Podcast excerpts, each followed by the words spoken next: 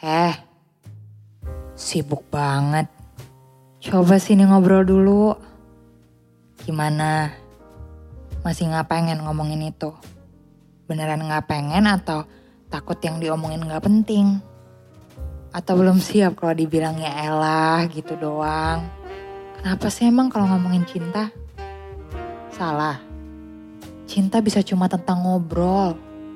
Soal apa aja yang sering dilewatin karena kita terlalu sibuk.